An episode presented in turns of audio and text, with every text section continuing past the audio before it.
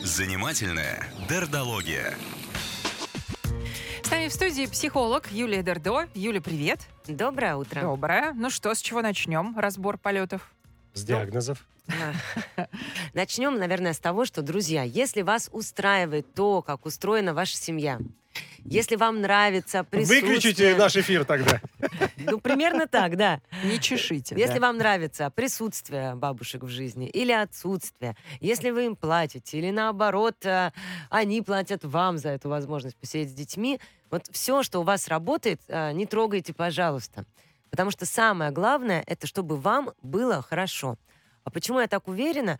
Потому что а, как раз мне вот хочется тут немножечко а, как а, так. поспорить с предыдущим спикером, что как раз а, бабушки это социальный институт. Это такое Мгм. некое устройство социума для Так. того, чтобы вам было комфортнее и лучше. Это как раз не биологическая обусловленная необходимость, без которой внуков не вырастить, а здоровье пострадает или психика сломается. Как же слоновья бабушки. Вот, ты представляешь, я же когда училась вот в университете, Ага. как раз мы учили о том, что это институт социальный, вот эта семейная иерархия а, и так далее. И сейчас, услышав про... Я успела погуглить все Ага. эти исследования. Действительно, институт бабушек наблюдается у косаток, Мгм. у дельфинов какого-то одного вида и у слонов. Но дальше идет расшифровка о том, что это млекопитающие, в которых царит матриархат, и старшие самки, у которых заканчивается фертильность, во-первых, не Мгм. уходят и не покидают стадо, а во-вторых, они начинают конкурировать с молодняком за еду. Мгм. Более того, защищают его от врагов и помогают Это преодолевать оно. препятствия. Оно. Ну, то есть, если мы Мгм. считаем институтом ба- животных Да. бабушек, не тогда- съели и хорошо. не съели и не стали конкурировать за еду. Да, да. вот. Но давайте а, вернемся к тому, что Институт бабушек, он социальный. И, конечно, он а, имеет а, очень такие глубокие Мы ведь, эмоциональные прости, взаимосвязи. я просто для понимания, мы говорим и про бабушек, и про И про дедушек. бабушек, и про Всё. дедушек. Давайте будем говорить о социальных таких, ну, не знаю, как второй уровень взрослых. Более Да. того, очень часто а, удивляют именно дедушки. Да. Заботливые бабушки никого не удивляют. Но если у нас была Нам такая один очень звонил сегодня такой. вклю- Нам два даже, да, извини. Вот. Ага. У нас была такая включенная мама, или там, хорошо, тревожная мама, тут не, не так важно. Она так заботилась о детях, и вот теперь у нее внуки. И она продолжает звонить, переживать, заботиться, и снимая нагрузку и со своих детей, и теперь все-таки не давая своим детям напортачить, я же вас вырастила, и нормально, я и их Мгм. выращу. То дедушки очень часто, а, когда они папы, бывают отстраненные или включенные в социальную жизнь. Да. А вот а, где-то к внукам очень часто дозревают и становятся очень включенными дедушками, что дети просто недоумевают в этом месте. Мгм. Говорят, ну как же так? Я, значит, его не видела, а, а тут он с внуками и в лес пойти, и дрова рубить, и кашу варить. И, во-первых, это, конечно, связано с тем, что у мужчин огромная социальная нагрузка и конкуренция, и часто только на пенсии они могут выдохнуть и Мгм. заняться тем, а, чем душе угодно. Также это, конечно, объясняется вот такой возрастной а, перестройкой гормонального фона. Да? Все знают, что у мужчин с возрастом падает тестостерон, и гормональный фон такой приближается немножко к женскому. То есть становится больше эстрогенов, становится... Вот, я Больше. говорила же. Э, И да, Дед такой- Мороз. Вот, Да, возраст да, да. Дед Мороза, да? Конечно, ты же рассказывала нам. Да. Я сегодня даже И- ссылалась Тебя уже на это. цитировали сегодня. Да, да, Ой, да. как приятно. Ну, хорошо. А, к чему мне хочется перейти? Как раз давайте оттолкнемся от наших чудесных дедушек. Так. А, вот как я уже сказала, с мужчины снимается социальная нагрузка, и он может наконец-то заняться тем, что приятно и душевно а, для него самого лично. Мгм. А, конечно, это же связь с детьми, связь с внуками, возможность оставить наследие, а, возможность заботиться. И здесь, если мы будем говорить о том, что должны ли бабушки сидеть с внуками или дедушки, то, конечно же, не должны. И если мы будем предъявлять им это требование или претензию, Мгм. помоги мне, потому что мне плохо, сделай это для меня, и вообще ты Мгм. бабушка, ты хотела, ты должна, ну, вообще любому человеку будет трудно отреагировать на претензию. Во-вторых, толку от этого никакого нет. Поэтому они точно не должны, но будет здорово. И в первую очередь будет здорово именно им самим. Ну, а как, э, нет ли осуждения? Потому что сегодня в нашем эфире звучат, звучат слова и э, осуждать, и стыдно по самым разным поводам. Я, я это слышала, но вот смотрите, Мгм. здесь вообще не может быть такой характеристики, потому что здесь нет должествования. Давайте поймем некую психологию этого процесса. Ведь а, когда я говорю о том, что дедушка и бабушка общаются с внуками, и от этого в первую очередь хорошо им самим, я имею в виду близкую эмоциональную связь, возможность подружиться, перестать, э, передать историю детьми, провести с детьми время. Вообще дедушка и бабушка — это такая чудесная роль а, любви, Мгм. большой любви, освобожденной от ответственности. Да. То есть у них нет того страха, который сковывает родителей. У родителей есть ответственность а, по- прийти в школу, чтобы меня не отругали, получить двойку, поступить в институт, вылечить, поставить прививки. Вот это все. Родитель в этом напряжении, ему очень трудно бывает любить своего ребенка, потому что когда он видит ребенка, выходящего из школы, обнять его очень сложно, Мгм. а, потому что надо, боже, он опять помялся, у нас же Да. вечером на кружок. Да. И, а, а бабушка это вот и дедушка это тот же родственник, тот же близкий человек, освобожденный от ответственности и от социальной работы или нагрузки, Мгм. и он способен любить. Если бабушка и дедушка находятся, ну так скажем, не в ресурсе, уж простите меня за это слово. Я имею в виду не в смысле сил. больны, а в смысле они не реализовали свои социальные амбиции. А. Она всю жизнь сидела с Хотят детьми пожить для себя пока. и наконец-то хочет что-то реализовать. Или ей важно, чтобы признали какую-то ее другую часть. Вот не материнскую, а человеческую или интеллектуальную. И она говорит, я не буду сидеть с детьми, у меня есть мое время, Что мое. ты как женщина сижу, а не как градусник. Да, уважайте меня, даже если это она не работает, например, а просто я хочу смотреть сериал, и наконец-то учтите мои границы. Вы их не учитывали, когда вы были маленькие, росли, болели и так далее. А теперь я этого хочу. То есть у нас есть Вот мы о таких человек- ситуациях и говорим. Это Вот конфликтная ситуация. Зачем она конфликтная? У нас есть Затем, дедушка что- и бабушка, Да. которая не в ресурсе. Она не компенсировала свои потребности. Она не получила своего признания, своего времени, своего ресурса. А и у детей требовать нет, от- нет возможности сидеть со своими детьми, они А вот работают. это, смотрите, очень другой вопрос. Опять же, когда мы говорим про дедушку и бабушку, мы говорим про любовь без ответственности. Когда мы их берем в виде няни, мы вообще просто спутываем а, Да. все роли. Понимаете, а бабушка и дедушка — это человек без ответственности, но с любовью. Няня — это человек, в котором есть исключительно ответственность. Придите в 8, уйдите в 6, кормите вот этим, мойте вот этим, а на вопросы отвечайте вот так и сделайте уроки. Мгм. Няня подчиняется родителю. Няня выполняет инструкции. Родитель главный. У нас есть семья... Смотрите, все проблемы...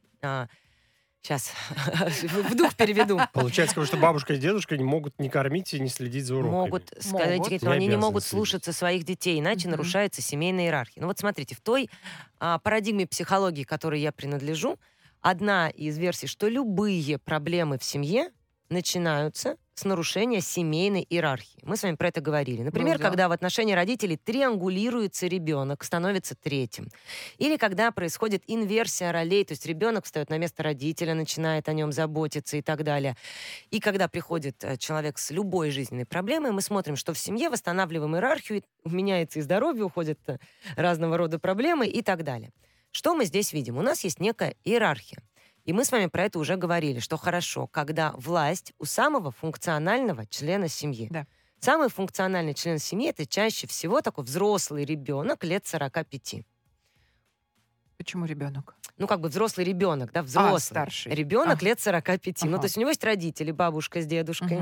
Мгм. Дальше есть вот этот ребенок, и у него есть дети. Мгм. И когда он главный, функциональный, он говорит, как кому жить, а, там бабушка, ну, как бы, может дать ребенка бабушке, и хорошо, если даст на выходные, они побалуются, поиграются, действительно будут и нужны, и вот эта близость будет, и детям. В общем, Мгм. что происходит, когда у нас этот ребенок не справляется с жизнью? Он как бы вот это среднее поколение, наиболее функциональное, ему нужно вырасти, отделиться, Так. заботиться о младших и по-хорошему заботиться о старших, обеспечивать их контакт. И он такой говорит, а я с жизнью не справляюсь, ты мне помоги. Мгм. И помоги, бабушка начинает, пом- и что? Бабушка видит своего не справляющегося ребенка. То есть прислушиваться к ней или к нему она не будет. Как можно прислушиваться к ребенку, который не съехал с моей квартиры, который живет на мою зарплату, или который сам не справляется со своими детьми? Какая бы там сверхделикатная бабушка ни была, но вот эта тревога, что я в свои 65 лет там Мгм. самый функциональный человек в семье, она будет делать по-своему.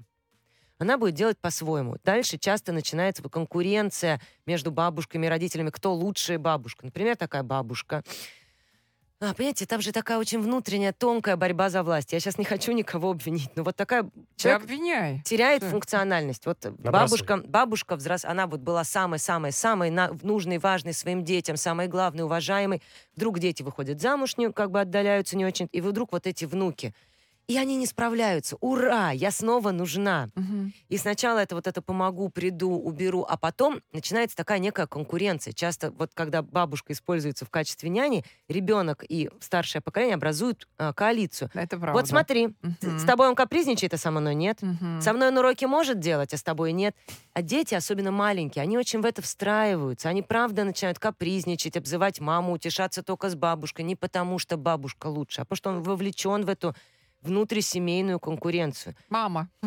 Если это ваш ребенок, ваш, то старший и главным должны быть родители.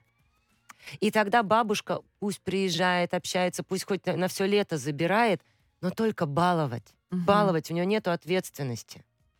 Да. И вы не можете говорить бабушке, вот, следуй инструкции и так далее. Потому что эта инструкция, она для няни. Слушай, ну тревожные мамы, конечно, идут по жизни, раздавая инструкции своим мамам. Я уже. понимаю, но они же да. не слушают их. Ну, машут головой, говорит, да. В лучшем сделай, случае. конечно. А в крайне, а в другом случае они начинают говорить при детях, я что ты мне рассказываешь, я лучше знаю, вот вы сейчас все на своем ЗОЖе помешались. Да, да. Ничего страшного, ели вы у меня консервы. Ну, то есть это порождает только конфликты. Не делайте из бабушек нянь. Вот Есть вопросы еще про сказать. Давай. гипераптек... аптеку. Гиперопеку бабушек и дедушек. Мы, наверное, после перерыва, да, поговорим Да, об этом? Как от давайте. нее избавиться, есть вот такой запрос. Мы прервемся на минутку. Напомним, наш телефон 728-7701 и смски с вопросами ждем на номер 8 926 400 92 и 0. Москва FM. Занимательная дердология. Продолжайте, Юлия Дердо рассказывать нам о том, должны ли бабушки и дедушки общаться с внуками, ну, насколько близко. И вот, кстати, наверное, другая сторона этой медали, это когда родители говорят, как избавиться от гиперопти... гиперопеки бабушек и дедушек. Как намекнуть, что их присутствие очень много, спрашивает нас Иван.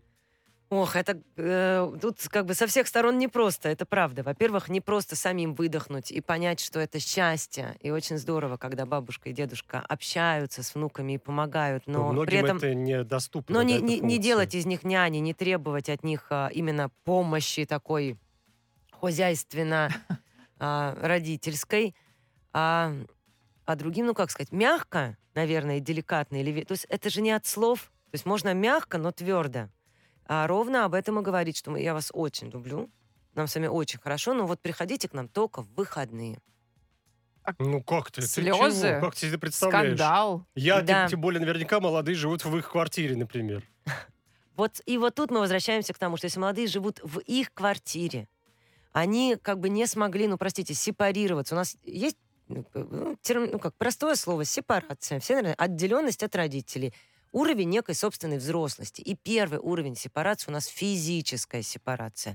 То есть вы съехали, и вы можете себя содержать. Кто-то может это сделать в 14 лет, кто-то в 34, кто-то никогда. Но если вы не можете съехать и себя содержать, вы правда недостаточно взрослый, чтобы говорить своим родителям, которые смогли обеспечить себе квартиру, а, как им... Слушайтесь, да. Да, меня. слушайтесь меня. Съезжайте в общежитие, в квартиру с друзьями, в одну комнату. Ну, то есть вот эта взрослость физическая, она дает очень много сил и очень много ресурсов. Поэтому если мы рассматриваем момент, где у нас молодые живут на территории а, бабушек и дедушек, берут а, у них из пенсии в долг, и при этом хотят, чтобы к ним еще и не лезли, но, простите, так не бывает. Из Если пенсии. ты ребенок и тебя содержат родители, то родители тебе и говорят, во сколько ты должен быть дома. А если ты... Жестоко. Ну, ну как, ну это, слушай, ну это так, мы хот- можем хотеть чего угодно, но это так работает. Помните, мы как-то с вами говорили о том, что как а, сделать так, чтобы там, не знаю, начальник, от которого ты не можешь уволиться, тебе не хамил? Никак. Ты не можешь обозначать свои границы, если ты находишься в позиции зависимости. Да. Как ребенок может там заставить или там управлять мамой, которая требует от него быть в 9 вечера дома? Никак. Мама может сама быть такой вот теплой, легкой, приходи во сколько хочешь, сынок. А может быть такой, что нет, в 8 вечера и все. Это не от ребенка зависит. Поэтому если ваши родители гиперопекающие, и вы от них независимы, то относиться к ним вот ровно с таким же сочувствием, как к ребенку, который весь в диатезе, но хочет шоколадку. Она говорит, я хочу шоколадку. Вы говорите, я все понимаю, но нельзя. Ну, де- ну, правда нельзя. Я хочу, но я вижу, как тебе грустно, но вот, ну, нельзя там, не знаю, раз в неделю.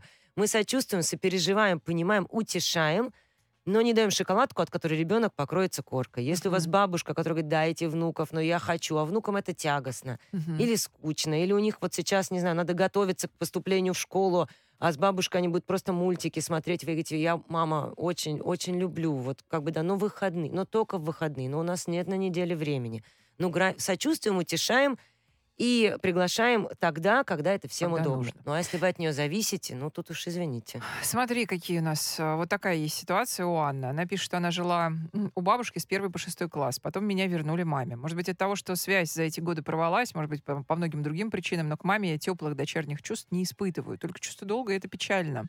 Как бабушка для моих детей, она ожидаемо тоже не состоялась. Живет себе в свое удовольствие, смысла жизни не теряя. А, точно такая же есть ситуация у меня, у подруги. Она до сих пор болит, несмотря на то, что подруга взрослая. Да, это правда болит. И вот здесь, а, ну, как бы начнем с того, что это ровно то, о чем я говорила. У нас есть нересурсная женщина, у которой по каким-то причинам не было сил ну, воспитывать детей. Видишь, как дети. Дети же видят это со стороны, говорят, она хотела отношений с мужчинами, она променяла Э, Да. меня У на... нее была какая-то да. острая другая потребность в реализации, в карьере, в самодоказать себе что-то, доказать себе что-то в личной жизни. Эта потребность была настолько болезненная, что Мгм. сил на ребенка не хватило. Так. Так бывает, что женщины там рожают детей, у них нет на это сил. Мужчины уходят из семьи и не, не занимаются детьми тоже не потому, что там что-то. У них нет на это сил. Ребенок это берет на себя. Вот что самое страшное, что ребенок думает, раз мама выбрала какого-то мужчину, или раз папа выбрал карьеру, раз меня а, там, вот они же там с какими-то друзьями, людьми общаются, Да. а, со, а- а со мной нет, меня Да. бабушки отдали. Почему? Я Поч- плохой. Я плохой. Мгм. И вот это травматизирует ребенка и болит всю жизнь. Что нужно вот э, в терапии с возрастом понимать, что если меня отдали бабушке, что если папа, я не знаю, ушел и там не звонил, не появлялся там до моих 30 лет, если мама занималась там карьерой, и та- дело не в том, что я плохой, дело не в том, что меня не любят, а дело в том, что у них на это нету сил. Ну вот так кому-то вот, ну нету сил. Знаете, родить ребенка это полдела, а любить его, опять же, это это не, не инстинкт. У нас нет вот этого материнского инстинкта, да, у нас даже какой-то гормональный период привязанности, но он исключительно связан с кормлением грудью и выделением окситоцина. Мгм. Инстинкта нет, на это нужны душевные силы. Если так не повезло, и родитель сам, ну, там, травматик, у него есть боль, э, где ему нужно доказать себе что-то, там, или запить ее, не знаю, алкоголем, или устроить карьеру, страх остаться без денежья, то если ваш родитель живет, условно говоря, в таком аду, то будь вы хорошим ребенком, плохим, сложным, красивым или некрасивым, он не сможет вас полюбить, и это не ваша вина. Ну, это А, правда. Э, Хорошо, как быть, когда мама потом уже, осознав, что, может быть, встав на ноги как-то, Мгм. в конце концов, все-таки сепарировавшись, назовем Да. это э, умным словом, хочет от дочери любви, а любви нет. И да. Смотрите, тут очень а, сложный вопрос. То есть я могу вам сказать, как правильно, Давай. но, скорее всего, Так не ни будет. у кого не найдется сил это сделать. И даже многолетняя терапия лишь, ну так вот, при, а, снижает немножечко эту боль, но не исцеляет ее. Ведь у нас все равно есть ребенок, который всю жизнь прожил в том, что ну как же так, что со мной не так. И есть эта тайная надежда потерять, получить, компенсировать эту мамину любовь. И тут приходит эта мама в 60 лет, Мгм. говорит, полюби меня. И такой соблазн, что вот сейчас я могу стать той самой дочкой, полюбить ее, Мгм. и наконец-то я исцелюсь, я получу, я заполучу маму. Да, если даже это не понимается головой, это ну, такое бессознательное стремление вот к этой созависимости, когда такой маме практически невозможно сказать, прости, пожалуйста, вижу, что ты хотела бы любви, Мгм. но связи нет и не будет, так уж получилось. Да. Это ни, ни одна дочка не скажет и не будет себя чувствовать в этом Комфортно. комфортно. Поэтому тут что очень важно? Понимать, что с любым родителем, будь вы самый мудрый на свете психолог, на- занимающийся псих, собственной психотерапией с младенчества, мы с родителями все равно дети. Нам все равно очень страшно, когда они нами недовольны. Нам очень обидно, когда они нам не уделяют внимания. И нам, правда, плохо, когда им плохо, и хочется дать им все. Что можно сделать, когда мама требует вот этой любви, а, а вы ее не любите? А, конечно, понимать, на что это ее страдание, но в первую очередь обратить на свое страдание, что я бы хотела другого детства и других отношений с мамой, чтобы у меня это тепло было. Я здесь не виновата в том, что у меня этой любви нет. Мгм. Я здесь пострадавшая. Мгм. Я бы сама хотела. И так ей про это и говорить, что, Ух мам, ты. могу заехать, могу раз в неделю позвонить, вот могу там, не знаю, денег подкинуть. А любви и тепла, которое ты от меня требуешь, я бы хотела. Я вообще сама всю жизнь мечтаю. Это ты, не, ты меня не любишь. Прости, мам, ну да. Не потому, что ты виновата. Ты Вообще, чего? А вообще. вот так, вот, понимаете, вот это, Это убьет сразу человека. это, а, во-первых, точно никого не убьет, Нет. а во-вторых, это очень такая открытая, безопасная позиция. Когда вы не говорите, у меня нет к тебе любви, а ты что хотела, ты меня бросила. Это обвинение и требование любви. Наезд. А попытка изобразить любовь, ну, никто вам все равно не поверит. А честно сказать, что я бы очень хотела.